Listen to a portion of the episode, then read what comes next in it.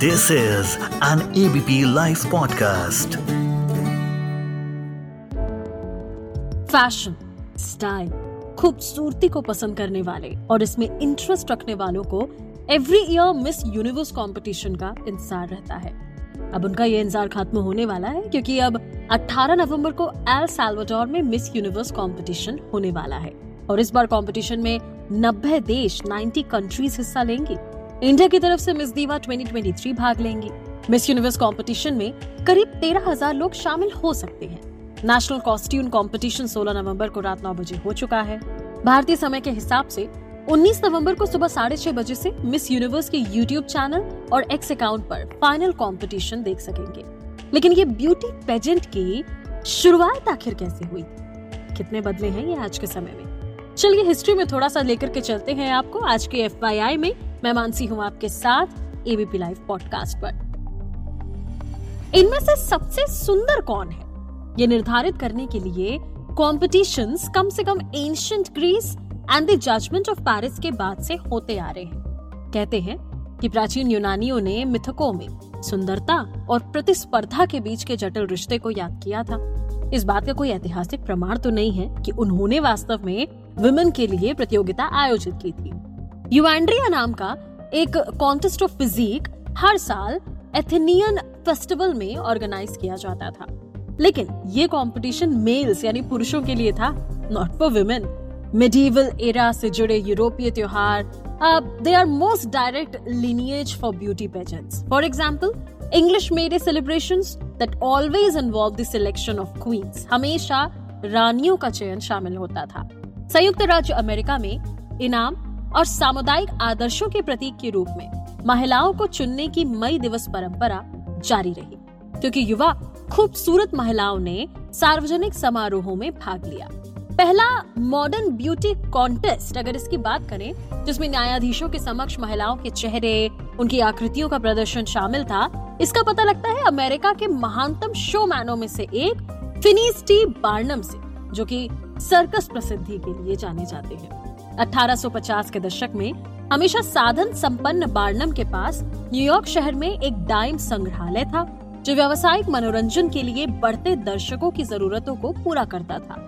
Barnum के सबसे popular आकर्षणों में से कुछ राष्ट्रीय प्रतियोगिताएँ थी, जहाँ कुत्ते, मुर्गियाँ, फूल, यहाँ तक कि बच्चों को भी प्रदर्शित किया गया था, और भुगतान करने वाले दर्शकों के लिए उनका मूल्यांकन किया गया था।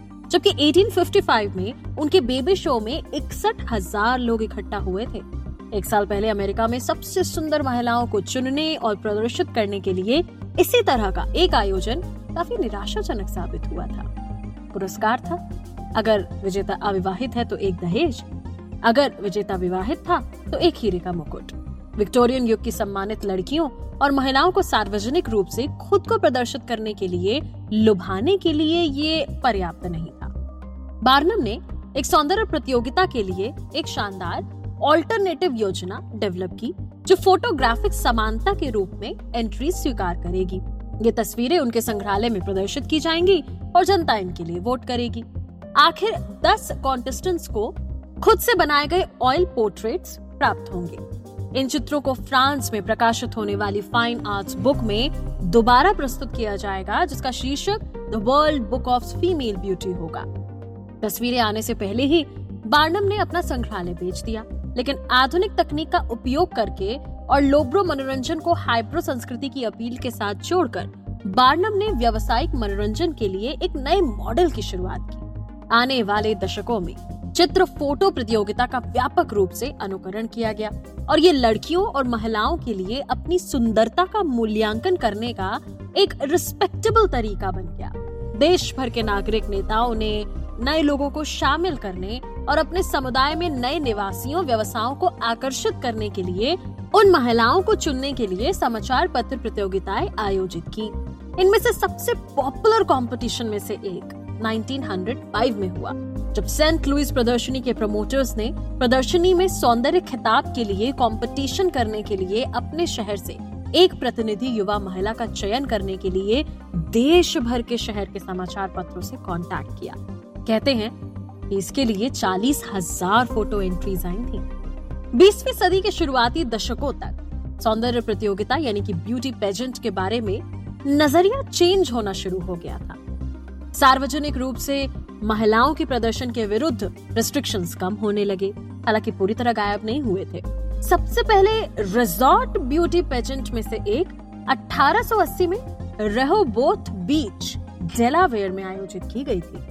लेकिन बीसवीं शताब्दी तक ऐसा तो नहीं हुआ था कि बढ़ते मध्यम वर्ग के मनोरंजन के लिए समुद्र तट रिजॉर्ट्स ने नियमित सौंदर्य प्रतियोगिताएँ आयोजित करना शुरू कर दिया था। 1921 में पर्यटकों को मजदूर दिवस के बाद भी रुकने के लिए लुभाने के प्रयास में एटलांटिक सिटी के आयोजकों ने सितंबर में पहली मिस अमेरिका कंपटीशन का आयोजन किया। इस बात पर ज़ोर देते हुए कि प्रतियोगी युवा और स्वस्थ दोनों थे। मिस अमेरिका पेजेंट ने issues of democracy in class art and commerce gender and sex को साथ लिया और एक परंपरा शुरू की जो आने वाली सदी में डेवलप हुई। 1921 से मिस अमेरिका पेजेंट ने एटलांटिक सिटी में रहने का ऑल्टरनेटिव चुना।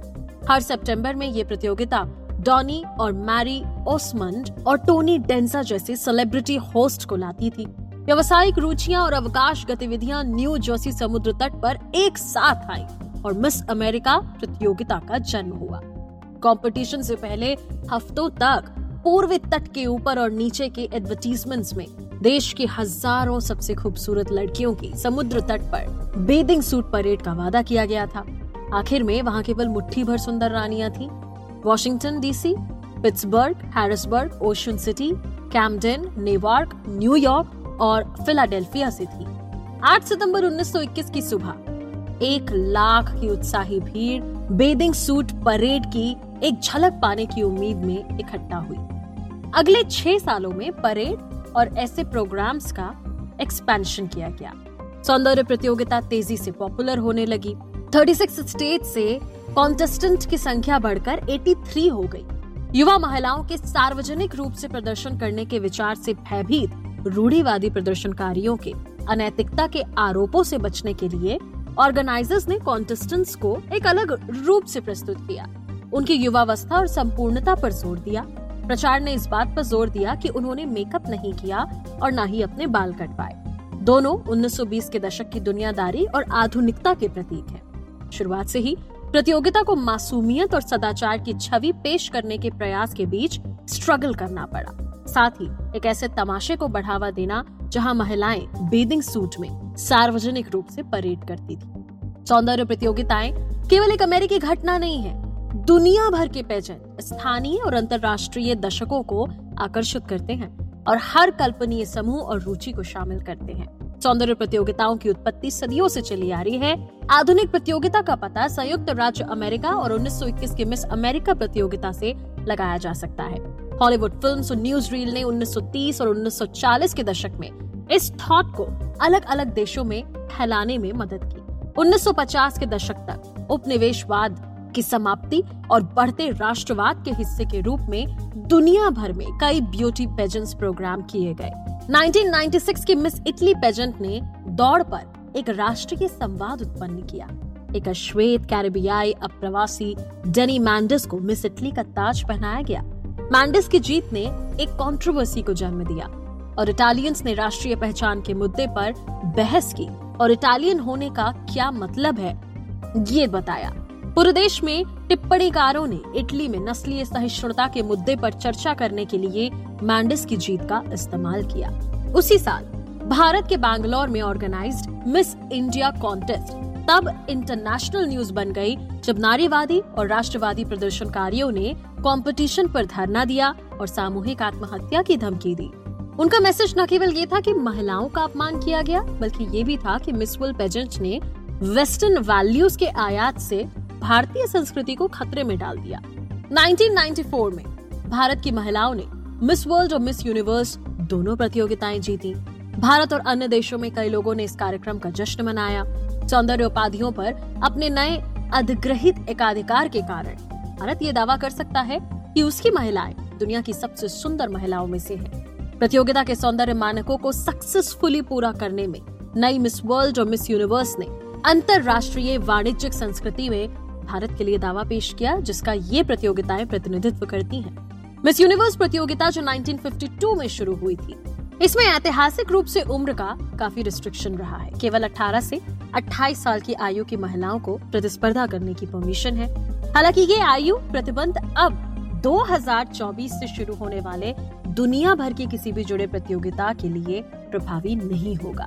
और यही बदलाव हम आने वाले साल में सबसे पहले विटनेस करने वाले हैं। आज के एफ़ में इतना ही। इस ऑडियो को प्रोड्यूस किया है ललित ने। मैं मानसी हूँ आपके साथ।